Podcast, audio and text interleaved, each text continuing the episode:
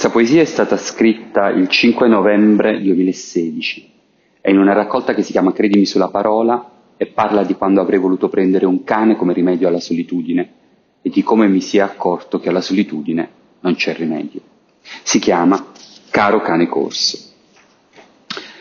Caro cane corso, che sei bello come un dio cane, occhi ambrati, imbronciati, un poco buoni, un poco tristi mi dispiace molto, ma mi sa tanto che non ti posso portare a stare a casa mia e non c'entra niente, caro cane corso, che il mio animale totem sia l'orso, storicamente.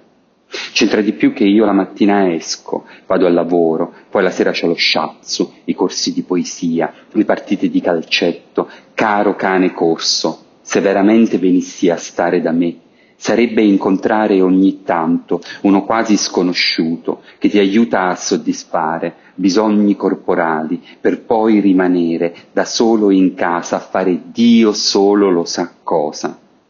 E credimi, lo dico per esperienza, una vita così non ne vale la pena. Caro cane corso, ascolta me, rimani dove stai, tu per me sempre sarai l'amore per cui non c'è mai tempo.